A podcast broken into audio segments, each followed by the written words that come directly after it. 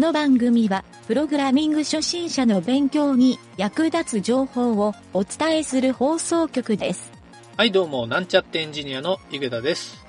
先日ニュースなどで GitHub のサイトに某金融機関のセキュリティプログラムコードがそのまま掲載されていたようですね。僕もクローンして見てみればよかったと思います。もう塞がれてると思いますけどね。はい、それでは、なんちゃってラジオ、始まるよ。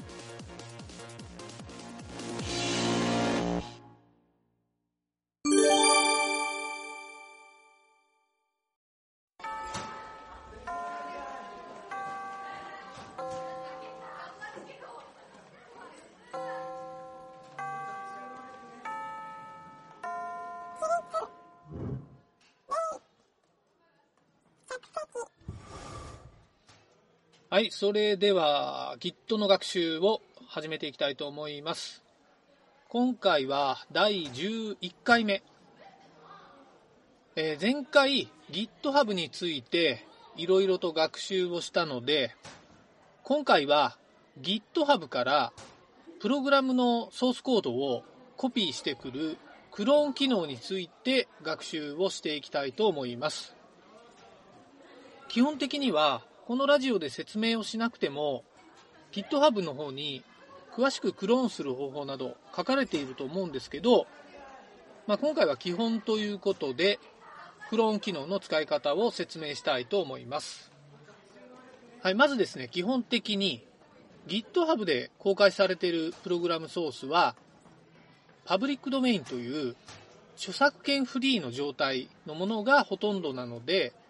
えー、大体どれも同じ方法でクローンをすることができます。はい、それで今回はとりあえず、えー僕のですね GitHub アカウントにサンプルっていう名前のリポジトリを作っておいたので、えーこれをですね前回までこのポッドキャストの学習の時に操作をして作ってきたリポジトリをそこにプッシュしておきました。はい、とりあえずそれをコマンド操作で次のように打ち込んでダウンロードしてみましょう。はい、コマンドを言いますね。えまず git 半角スペースクローンスペルは CLONE です。半角スペース https コロンスラッシュスラッシュ github.com スラッシュ yugeta これ僕のアカウントですね。スラッシュサンプルドット git スペルは sample ドット git です。はい、これでエンターキーを押すと、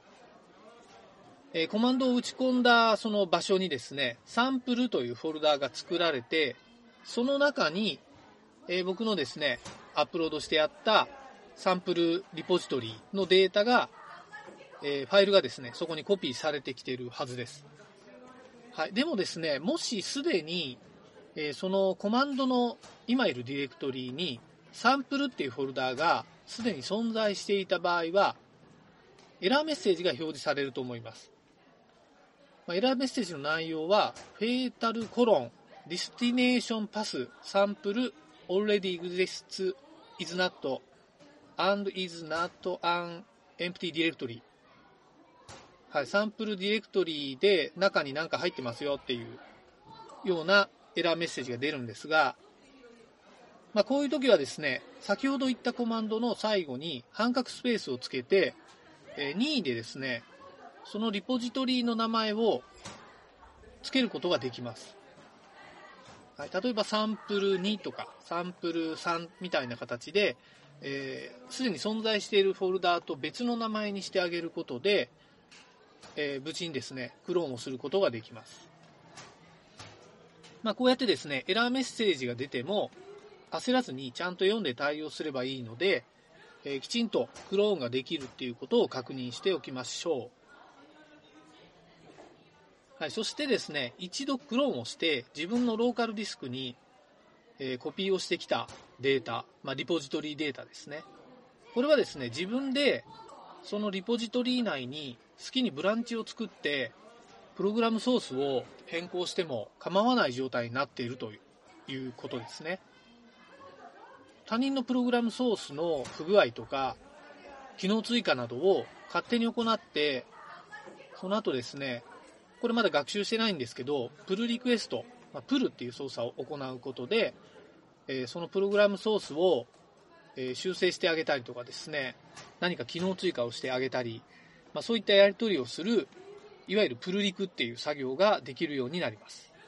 まあ、今時のプログラマー的な SNS っ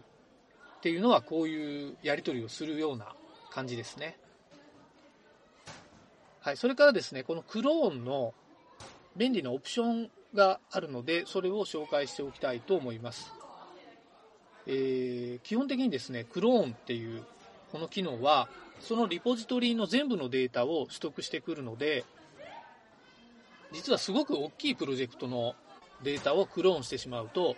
そのプロジェクトの過去のデータも全てダウンロードしてきてしまうんですね。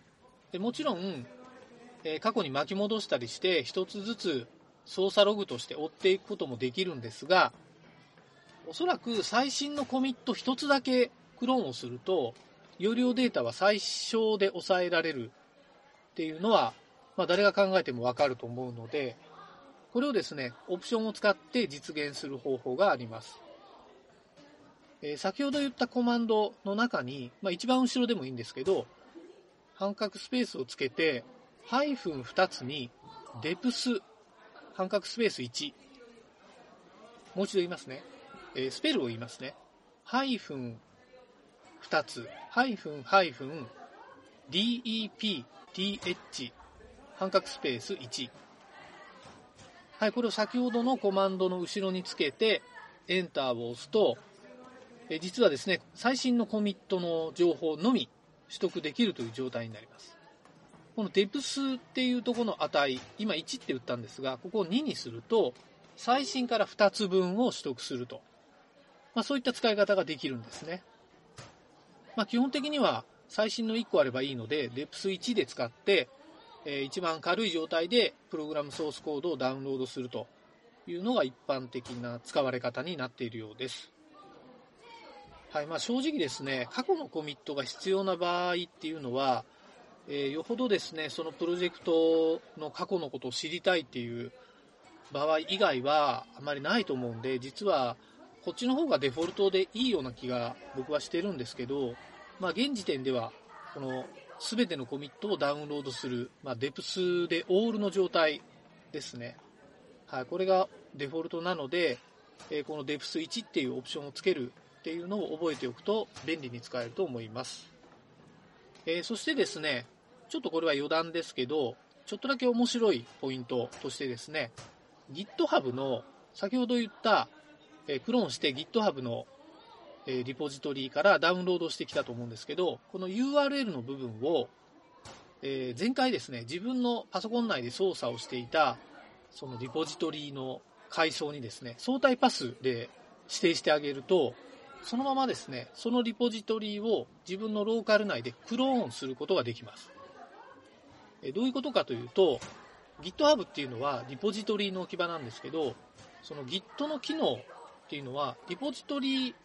ていうのは別に GitHub に上がってるものだけではないんですね。自分の使ってるリポジトリもクローンの対象として使うことができると。はい、もっと言ってしまうと、えー、例えば会社とか組織の中でえー、複数人のチームでやっている場合、別のコンピューターに、えアクセスができる状態であれば、そのアクセスパスを書いてあげることで、えー、Git のリポジトリをクローンすることができます。便利に使うポイントとしては、Git のリポジトリディレクトリをファイルサーバーとか共有サーバーに置いておいて、それをですね、簡単に複製をするっていう風に使うと、ローカル環境のチーム内で使うっていう場合は効率がいい使い方になるかもしれませんね。はい、GitHub に上げてしまうと、え、公開用のディレクトリになってしまうので、ちょっとですね、セキュリティを考えると、こうした使い方をする方がいいという場合もあります。はい、そんな感じでですね、今回は Git のクローン機能っていうのを学習してみましたが、えー、GitHub で気になるリポジトリを見つけたら、まあ、今回やったクローン機能を使ってですね、ダウンロードしてプログラムソースコードを見て学習するっていう方法も悪くないかもしれませんね。はい、そして次回は、えー、自分の GitHub アカウント、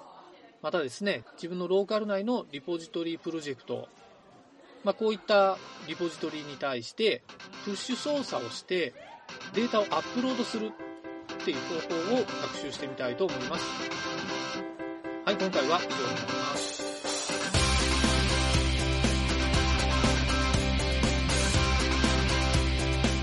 番組ホームページは http コロンスラッシュスラッシュ mynt.work スラッシュラジオスラッシュ